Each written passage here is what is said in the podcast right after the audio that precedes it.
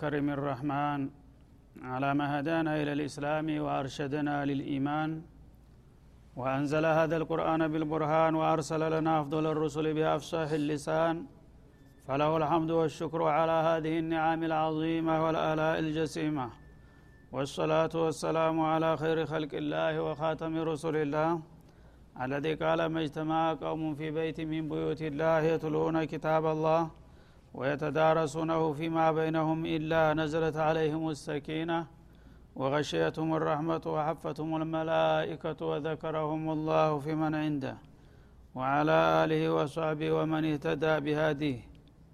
وبعد فقد وقفنا في الدرس الماضي عند قوله جل وعلا من سورة يوسف عليه السلام وقال الملك إني أرى سبع بقرات سمان يأكلهن سبع عجاف وسبع سنبلات خضر وأخر يابسات. الآية فلنبدأ من هناك. أعوذ بالله من الشيطان الرجيم. وقال الملك إني أرى سبع بقرات سمان يأكلهن سبع عجاف وسبع سنبلات وسبع سنبلات خضر وأخر يابسات. يا أيها الملأ أفتوني في رؤياي إن كنتم للرؤيا تعبرون. قالوا أضغاث أحلام وما نحن بتأويل الأحلام بعالمين. وقال الذي نجا منهما وادكر بعد أمة أنا أنبئكم بتأويله فأرسلون. يوسف أيها الصديق أفتنا في سبع بقرات سمان يأكلهن سبع عجاف. يأكلهن سبع عجاف وسبع سنبلات خضر وأخر يابسات لعلي لعلي أرجع إلى الناس لعلهم يعلمون.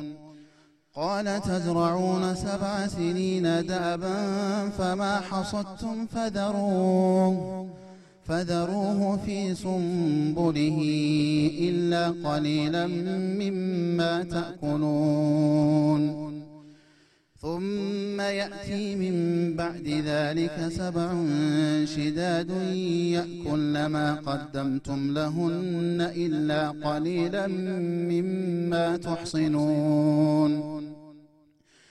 ثم يأتي من بعد ذلك عام فيه يغاث الناس وفيه يعصرون. وقال الملك ائتوني به فلما جاءه الرسول قال ارجع إلى ربك فاسأله ما بال النسوة اللاتي قطعن أيديهن. إن ربي بكيدهن عليم. قال ما خطبكن إذ راوتن يوسف عن نفسه؟ قلن حاش لله ما علمنا عليه من سوء. قالت امرأة العزيز الآن حصحص الحق. أنا راودته عن نفسه وإنه لمن الصادقين. ذلك ليعلم أني لم أخنه بالغيب وأن الله لا يهدي كيد الخائنين. وما أبرئ نفسي إن النفس لأمارة بالسوء إلا ما رحم ربي. إن ربي غفور رحيم. የነቢዩላህ ዩሱፍ ቅሷን በተመለከተ አላህ ስብሓናሁ ወተላ ከምዕራፉ መጀመሪያ አንስቶ እስካሁን ድረስ በሂደት ያጋጠሟቸውን መሰናክሎችና ችግሮች እያወሳልን ነው የመጣው። ከአንድ ችግር ሲወጡ ወደ ሌላ እየተሸጋገሩ አላህ ስብሓናሁ ወተላ መጽንዖን ሰጥቷቸው በለጋ እድሜ ምን ያህል እንግዲህ ቆራጥና አስተዋይ ታጋሽ ደግና ሩህሩህ እንደነበሩ ነው ታሪኩን የሚያቀርብልን ማለት ነው። ታሪክን አላህ ስብሓናሁ ወተላ የሚያቀርበው በተለይም የነቢያትን ታሪኮች እንዲሁ ሰምቶ ከንፈር ለማምጠት ሳይሆን ምሳሌና ረአያነታቸውን እንድንከተል ነው። አላህ ስብሓን ወተላ ከፈጠራቸው ፍጥረታቶች መካከል በጣም ልዩ ምርጥ አድርጎ ያዘጋጃቸው ስለሆኑ ሙክለስ እነዚህን ሰዎች ለሰው ልጆች ምሳሌና ረአያ በመልካም ጸባያቸውና በጎ አቋማቸው ሰዎች እንዲመሩባቸው ነው። ስለዚህ ዩሱፍ በመጀመሪያ አካባቢ እንግዲህ ከማይጠበቅ ከወንድሞቻቸው የተለያዩ ሰው አድርጎት ያቃል ያስበዋል እንኳ ተብሎ የማይገመት ግፍ ተፈጸመባቸው። ከነ ህይወታቸው ጉድጓድ ተወረወሩ ከዛም የማያውቋቸው በተቃራኒ ማንነታቸውን የማያውቁ ድንገት አላህ አምጥቶ እንዲያወጧቸው አደረገ። ከዛ እንደገና የታወቁ የተከበሩ ሰው የነበሩትን እንደ ተራቃ ተሽጠው ወደማያውቁት ባዕድ አገር ተጓዙ። እዛ ሂደው ደግሞ ካገኙበትና ከገቡበት ቤት አደራ የተሰጠችው መቤታቸው ችግር የፈጠረችባቸው በዛ ውጣውረድ እየቀጠሉ ነው የመጡት ማለት ነው ከዚያም ባልሰሩት ስራ እንደገና ተበዳዩ እንደ በዳይ ተቆጥረው እስር ቤት ተወረወሩ። ጠያቂ የሌለው ባዕድ አገር የሚረሱና የሚበሰብሱበት እድል አጋጠማቸው ማለት ነው። ከዚያ እንደገቡ ይሄ ሁሉ እንግዲህ ነገር ደርሶባቸው ሞራላቸው አይዳሽቅም ተስፋ አይቆርጡም እና መስራት ያለባቸውን ባሉት እና በተገኙበት ቦታ ሁሉ ይሰራሉ። እንደ ማንኛውም normal ሰው ሆነው ማለት ነው። እና አላህ ይሄ ሁሉ መከራ እየዘነበባቸው ንቡዋ ሰጣቸው እዛው ቦታ ላይ እስር ቤት እያሉ ማለት ነው። በዛ በንቡዋ ስራቸው ሀላፊነታቸውን ለመወጣት ከዛው በአቅራቢያ ከሚገኙ ሰዎች መጀመር ነበረባቸው ስራቸውን ማለት ነው። እና በተለይም ከንጉሱ ግቢ እንደዚሁ በአጋጣሚ ተወንጅለው ወደ እስር ቤት የተወረወሩ ሁለት ሰራተኞች ነበሩና እነሱ ጋር በመገናኘታቸው እነሱም ደግሞ ለችግራቸው ያስቡና ይጨነቁ ስለነበረ ይሄ ሰውዬ ጥሩ ሰው ነውና ምናልባት ይረዳናል ብለው ሲያማክሯቸው አጋጣሚውን ተጠቅመው ዩሱፍ ከዚህ ከጊዜያዊ ችግራቸው ይልቁንስ የዘለቄታ እስር ቤት ተጃሃንም የምትድኑበትን ነው በቅድሚያ መነጋገር ያለብን ብለው ስለ ዳዕዋ እንዳወያዩቸው ከዛም በመጨረሻ መናማቸውን እንደፈቱላቸውና በምናሙ ፍች አንደኛው እንደሚቀናው ሌላኛው እንደሚበላ ተገልጠው ነበረ የቆም ነው ማለት ነው። በዛ ሁኔታ ላይ መጨረሻ ላይ ስራ እንግዲህ ችግራቸው እየተገባደደ ሲመጣ ባልታሰበ መልኩ አንዲት ቃል ልታመልጣቸው ነው እንደገና ችግሩን የሚያራዝም ነገር ሊፈጥር ማለት ነው ይህንን ከእስር ቤት ተለቆ የሚሄደውን የንጉሱን አገልጋይ እዝኩርኒ እንደ ረቢከ። እዛ አለቃህ ዘንድ ስትሄድ አንድ የሚስኪን የሰው ሀገር ጭቁን አለ ዝም ብሎ ያለ አግባብ ታስሮ ብለህ ብትነግርልኝ ምናልባት ሰውየው መፍትሄ ይሰጠኝ ይሆናል በሚል ተስፋ የቸገረው ሰው መጥፎ ነውና እዛ እንዲታስታውሰኝ አሉ። እና ቀሪበ ሙጅብ የሆነውን ጌታቸውን ለትንሽ ዘንግተው ወደ ንጉሱ የማያውቁት መለክተኛ መላክም በመምረጣቸው በዚች ደግሞ ተቀይሞ ይች እንደ ወንጀል ሁና በህል ትቀጥላለህ እኔ እስከምል ድረስ ሊላቸው ነው ማለት ነው። ይሄም የሚያስታውሰን ምንድ ነው አላህ ቀናተኛ ነው አሉ ረሱል አለ ሰላቱ ወሰላም። ባሪያው በተለይም እሱ የሚያቀርበውና የሚወደው ሰው ተሱ ውልፍት እንዲል አይፈልግም አይወድም። ፈለገ ዋሲጧ የሚባል ነገር አያስፈልግም በይነከ ወበይነ ረቢከ ማለት ነው። ችግሩም ቢጠናብህ ችግሩ በጠናብህ ቁጥር ወደ እሱ የበለጠ መሸሽና እሱን መማፀን እንጂ እኔን ጠልቶኝ ነው ብለህ ተስፋ በመቁረጥ በሷ አዞን እንደገና ሌላ ሰው ይማልድልኝ ብለህ ወደ ሶስተኛ አካል ከሄድክ እንደ ማጋራት ይቆጠርብሃል። ይቀየምሃል። በል እስቲ ገሌ ከሆነ የሚደርስልህ እሱ ይርዳሂልና የበለጠ እንትኑ ይጠብቃል ማለት ነው። ይህ ትልቅ መልእክት ነው ማለት ነው። እንግዲህ በሳቸው ደረጃ ያን ሁሉ ፈተና በቆራጥነት እየተወጡ እየተጋፈጡ እያሉ ይችን ደስተቱና እስር ቤት የተረሳ የተወረወረ ሰው እስቲ ባካችሁ ለባለስልጣኑ አሳስቡልኝ ብሎ ቢናገር عادي ነገር ነበር። ግን በአላህ እይታ ቀላል አይደለችም። ለእኔ ንገረኝ ለምን ነው إياك نعبد وإياك نستعين? لماذا ما تستعين بي? أنا عالم الغيب والشهادة القريب المجيب የሆንኩ ጌታ እያለሁኝ የእጅ አዙር ለምን ለንጉሱ መልእክት ትልካለህ ብሎ በዚችም እንደገና ሌላ እርምት ሊጨመርላቸው ነው ማለት ነው ያንን እንግዲህ ያው ባለፈው እንደጠቀስ ነው ጅብሪል መጥቶ ይችን ስተታቸውን አስገነዘባቸው። ወደ አሁኑ እንደገና አረሟት እስትፋር አደረጉ ተውባ አደረጉ ማለት ነው።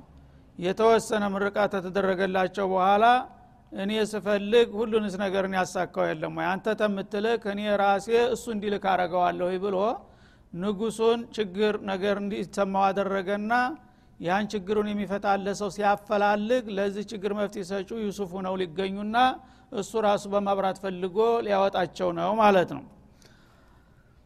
እና ወቃል አልመሊኩ በግብፅ ሀገር በዛ ጊዜ እንግዲህ ንጉስ የነበረው ዋናው የሀገሪቱ ቁንጮ ባጋጠመው ጭንቀትና ስጋት እንደዚህ አለ ይላል። ኢኒ አራ ምናማየ ንጉሱ ምናማየ ማለት ነው በሀገሩ በወገኑ ላይ አንድ ከባድ ነገር እንደሚከሰት አላህ አሳየው። ለዩሱፍ መፍትሄ ሲያመጣላቸው ማለት ነው። እና ምናሙ ምንድነበር ራሱ ይገልጠዋል ወደፊት አያቱ። አላህ ስብሓንሁ ወተላ ሲፈልግ ሁሉንም ሰበቡንም ሙሰበቡንም ያመቻቻልና ንጉሱ መናሙን እንዳየ ወዳውኑ በማልዳ መማክርቶችን አሰባሰበ ማለት ነው። እና አማካሪዎቹን የአገር ሽማግሎችን የሃይማኖት መሪዎችን የተለያዩ እንግዲህ ረዳቶችን አሰባሰበና በሙላተ ጉባት ተቀምጦ በዙፋኑ ላይ ዛሬ ባለፈው ሌሊት በጣም አስደንጋጭ የሆነ ምናም አይቻለሁኝና እሱን ምናም እንድትፈቱልኝ ይፈልጋለሁኝ በማለት ለቤቱ ያቀርባል ማለት ነው። ወቃለ ልመሊኩ ኢኒ አራ ሰብአ በቀራት ሲማን ስምንት ላሞች አየሁኝ በምናሚ አለ። በጣም የሰቡ የደለቡ ናቸው። ወፈሩ ላሞች ማለት ነው ወቃለ ልመሊኩ ኢኒ አራ ሰብአ በቀራትን ሲማኒን የሰቡና በጣም የደለቡ የሆኑ ሰባት ላሞች አየሁኝ በመናሜ አላቸው። የእኩሉሁን እነዚህን የሰቡ ሰባት ላሞች ሰብዑን ዒጃፍ ሌላ ሰባት ላሞች የከሱ የሆኑ የከሱ የሆኑ በጣም ባጥንታቸው የቆሙ የሆኑት ድልቦችን እነዛን ጮማ ያዘሉትን ሲበሏቸው አየሁኝ አለ። እንግዲህ በተቃራኒው ማለት ነው። ጉልበተኞቹ እነዛ የሰቡት ናቸው። እነዚህኞቹ ገፋ ቢያደረጓቸው የሚወድቁ በጣም ድርቅ ያቆራመዳቸው በአጥንት የቆሙ ሁነው እያሉ እነዛን ቀውዮችን ሲበሏቸው አየሁኝ አለ ማለት ነው። ወሰብአ ሱንቡላቲን ሁድር እንደገና ደግሞ በተመሳሳይ መልኩ ሰብሎችን አያለሁኝ የሒንጧ የስንዴ ሰብሎችን አያለሁኝ ይላል።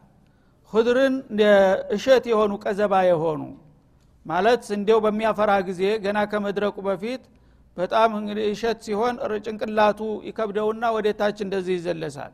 የዛ አይነት በጣም የተንተረከኩና የበሰሉ የሆኑ ሰባት የስንዴ ዘለላዎች አየሁኝ አለ። ወኡኸረ በተቃራኒው ደግሞ ሌላ ሰባቶች ያቢሳት የደረቁ እሸትነታቸውን አልፈው ለመታጨድ የደረሱ የደረቁ ሁነው አየኋቸው ይላል። እነዚህ የደረቁት በነዛ በቀዘባዎቹ ላይ ይጠመጠማሉ በአክስ ማለት ነው። መጠምጠም የሚችሉት እርጥቦቹ ነበሩ።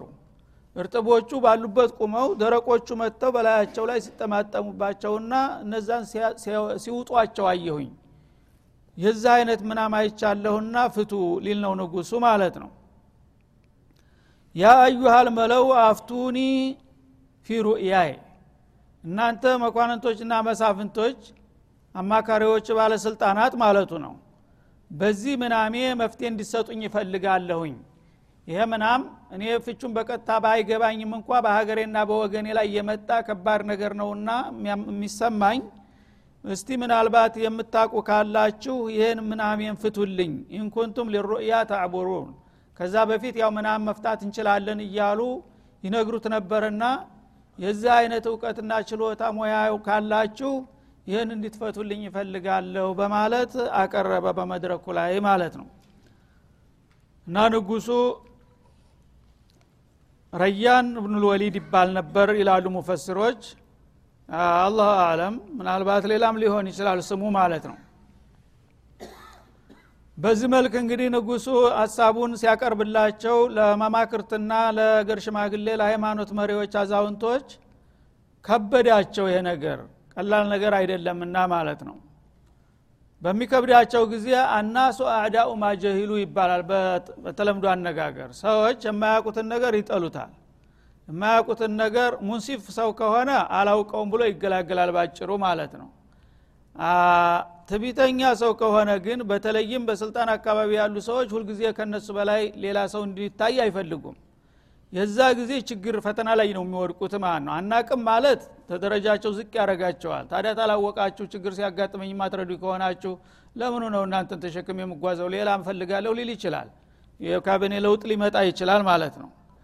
እናቃለን ካሉ ደግሞ ተጨባጭ ነገር መስጠት አለባቸው ማለት ነው ስለዚህ እነሱም አጣብቂኝ ውስጥ ገቡ ማለት ነው። እና መናም መፍታት ደግሞ እንደሚችሉ ደጋግመው ይናገሩ ነበር። እስከ ዛሬ በአጋጣሚ አንዳንድ ነገር ተራ ነገር በሚታይ ጊዜ ይነገራሉ። ያን ነገር እንደዚህ ይመስለናል ብለው ይናገራሉ። ሊሆንም ላይሆንም የሚችል ነው። ይሄ ግን ከባድ ነገር ነው። ንጉሱን ራሱ ደግሞ ሲያስጨንቀው ሲያው የበለጠ ፈሩ ማለት ነው። ምክንያቱም የተሳሳተ መረጃ ብንሰጥ እንደገና ነገ ችግር ላይ እንወድቃለን በማለት ይጨነቃሉ። ስለዚህ ምን ማድረግ አለብን? በአይናቸው ተጠቃቀሱና ይህን ነገር መፍታት እንችላለን ማለት አደጋ ውስጥ መግባት ነው። እንግዳውሳ መናሙ አላስፈላጊ ቅዥት ነው ብለን ማጥላላት አለብን አሉ። ይህን እንደ መፍትሄ ወሰዱት ማለት ነው። ቃሉ አዱጋቱ አህላም እና ይሄ ያየኸው ነገር አሉት ንጉሱን ማለት ነው። አዱጋቱ አህላም ዝም ብሎ ሰው አንዳንድ ጊዜ ሲያስብ በቀን ሲያስበው የነበረው በቅዥቱ ይመጣበታል እንደሚባለው ትርጉም አልባ የሆነ ተራ ቅዥት ነው ያየኸው። ጤናማ ምናም አይደለም። ጤናማ ምናም ቢሆን ኑሮ እንፈታው ነበረ። ግን ችግሩ ምናሙ አላስፈላጊ ቅዥት ስለሆነ ይህን ቅዥት ደግሞ ወማናህኑ ቢተዊል ልአህላሚ ቢዓሊሚን ተራ ቅዥትን ለመፍታት የምናውቅ አይደለንም። እኛ እናቃለን ያልነው ትክክለኛ ምናብ ሲሆን ነው። ምናሙ ግን ህገወጥ ከሆነ ተራ ቅዥት ነው። ቅዥትን አዑዙ ቢላህ ብሎ ዝም ብሎ ዘወር ብሎ መተኛት እንጂ መፍታትም አያስፈልግም አሉት ማለት ነው።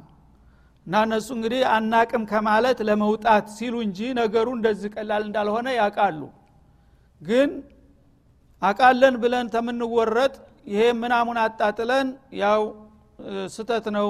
አግባቢ አላስፈላጊ ዝም ብሎ ቅዥት ነው ታልነው በዚሁ ኢቅናዕ ይሆናል። ከዛ በዚሁ እናልፈዋለን መስሏቸው ያጣጥሉ ጀመር መናሙን ማለት ነው።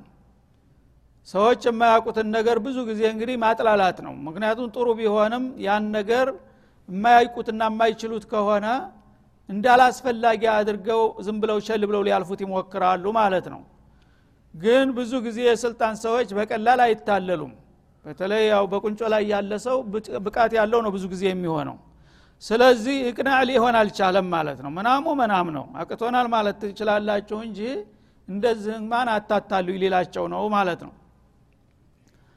ወማ ናህኑ ቢተዊል ልአህላሚ ቢዓሊሚን እኛ ተራ ቅዥትን የምናቅና የምንፈታ አይደለንም። ምናምህ ትክክለኛ ምናም አይደለምና ስለዚህ ይህንን አላስፈላጊ ቅዥት እንድንፈታ አታስቸግረን። ሀሳብ ክናንሳ ማለታቸው ነው።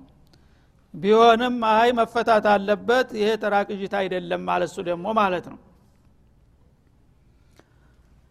በዚህ ሁኔታ ላይ እንግዲህ ተፋጠው እያሉ ንጉስና አማካሪዎቹ ይሄ ዩሱፍ ጋራ ቀደም ሲል አላቃ የነበረው የእስር ቤት ሰለባ የነበረው ሰውዬ ይሰማል አገልጋይ ነውና እዛው ቆም ብሎ ያዳምጣል ማለት ነው ይህች ነገር በምትከሰት ጊዜ ነገር ነገር ያነሳዋል እንደሚባለው የወትሮው የዩሱፍ ብልሃት ትዝ አለው አሁን ማለት ነው።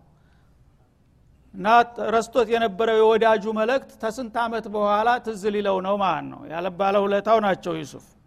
እና የእሱን ጉዳይ ያው ተካፍለውት ችግር መፍትሄ ሰጥተውት አጽናንተውት ከዛም በሰላም እንደሚመልስ ነግረውት ባሉት መሰረት ተሳክቶለት ሂዷል ፈአንሳው ሸይጣኑ ዚክረ ረቢ። እሱ ግን አደራ የተባለውን መልእክት ለንጉሱ መንገር አልቻለም። ሰይጣን አዘነጋው። አላህም ስብሓን ወተላ በሕክማው ወቅቱ ሲደርስ እሱ እንደሚያወጣቸው ስላወቀ በሱ መልእክት እንዲወጡ አልፈለገም ማለት ነው።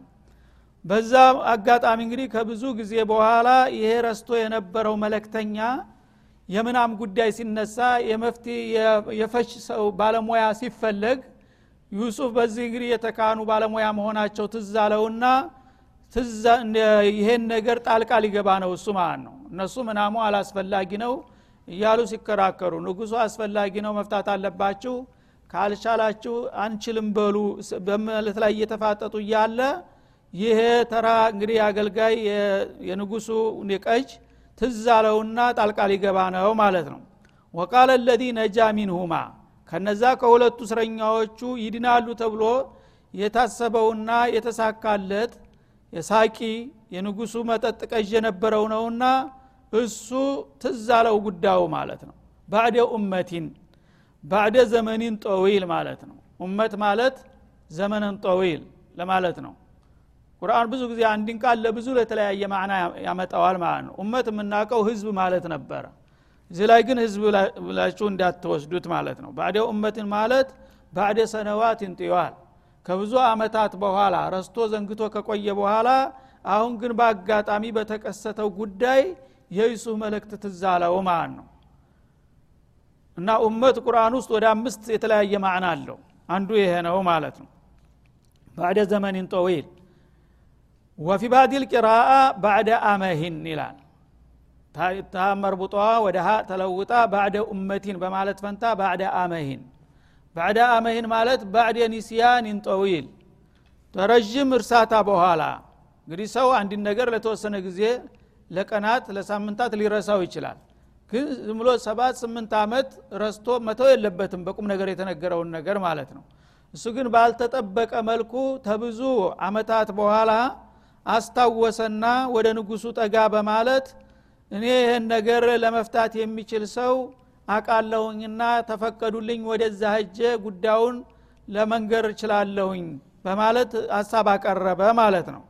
بعد أمة بعد زمن طويل بعد أمه ከተባለ بعد نسيان ማለት ነው። ከእርሳታ በኋላ አስታወሰና ጠየቃቸው። قال أنا أنبئكم بتأويله አለ። ክፋቱ ግን ኢክላስ አላደረገም እሱም አሁንም ለራሱ ገረድ ሊጠቀምበት ፈለገ ማለት ነው። ዩሱፍ ባለውለታው ናቸው። እና የተገኘውን አጋጣሚ ደስ ብሎት አቦ ዛሬ ዩሱፍን እፈርጀዋለሁኝ ብሎ መነሳት ሲገባው ራሱ ሊሾምና ሊሸለምባት ፈለገ አጋጣሚዋን ደግሞ ማለት ነው። ይኸው ማድይ ሰው ይሄ ነው እንግዲህ። ቁሳዊ ሰው ብዙ ጊዜ ራሱ ጥቅም ካላት አንድ ነገር ያው ይተጋል ማለት ነው። ራሱ ጥቅም የማያገኝባት ከሆነ ጉዳዩ አይደለም ስለዚህ አሁን እሱ ያቀደው ምንድን ነው ይሄ በቤቱ ሙሉ ያለ መማክርት መሳፍንት ባለስልጣን በሙሉ እየታመሰ ነው በዚህ ችግር። ስለዚህ ይሄ ሁሉ ተጎዝሮ እንግዲህ ካቃተ እኔ ከተሳካልኝ ይችን ነገር ከውሃ ቀጅነት ወደ ሚኒስትርነት እለወጣለሁ በዚች አጋጣሚና ለንጉሱ ይችን አገልግሎት ማምጣት አለብኝ ሳይቀድመኝ ብሎ ፈጥኖ ተነሳ ማለት ነው። ስለዚህ እንግዲህ በዚህ ስሜት ተነሳና ወደ አሁኑ ተቀላጥፎ ንጉሱን አንድ ሰው ማቀዋለና ወደዛ ቦታ ቢልኩኝ ፍቃደወ ከሆነ በማለት ጠየቀ። ፈች ሰው አመጣለሁም አላለም። ምክንያቱም ሙባሸረተን ሰውየው እንዳይጠለብበት ማለት ነው።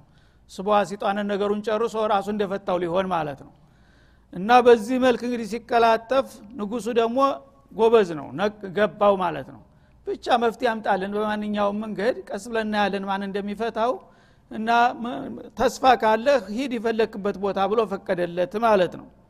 ከዛ አሁኑ ተነስቶ ተንደርድሮ ወደ ዩሱፍ እስር ቤት ሊመጣ ነው ማለት ነው። ከዛ ዩሱፍ ጋር በሚመጣ ጊዜ በምን መልክ ነው የሚገናኘው? ብዙ አመታት እንግዲህ አደራቸውን በልቶ ረስቶ ከቆየ በኋላ ሰው ያፍራል ወዳጁ ፊት ሲመጣ ማለት ነው። እና እዕትዛር ያደረግ ይሆን ወይስ በምን መልክ ነው የሚገናኛቸው የሚለውን በሚቀጥለው ሀልቃ እንመለስበታለን። እና ለማንኛውም እንግዲህ አላህ ስብሓን ወተላ በዚህ ታሪክ ሁለገብ የሆኑ የተለያዩ አቅጣጫን ያጣቀሱ መልእክቶችና ጠቃሚ ምክርና መመሪያዎችን ነውና ሊያስተምረን እየቀጠለ ያለው። በሚቀጥለው ደግሞ እንመለሳለን። ይህ ሰውዬ ወደ የት ሂዶ ምን እንደሚያመጣ። ወሰለ ላሁ ወሰለማ አለ ነቢይ ወአሊህ ወሰህቢህ ወሽክራ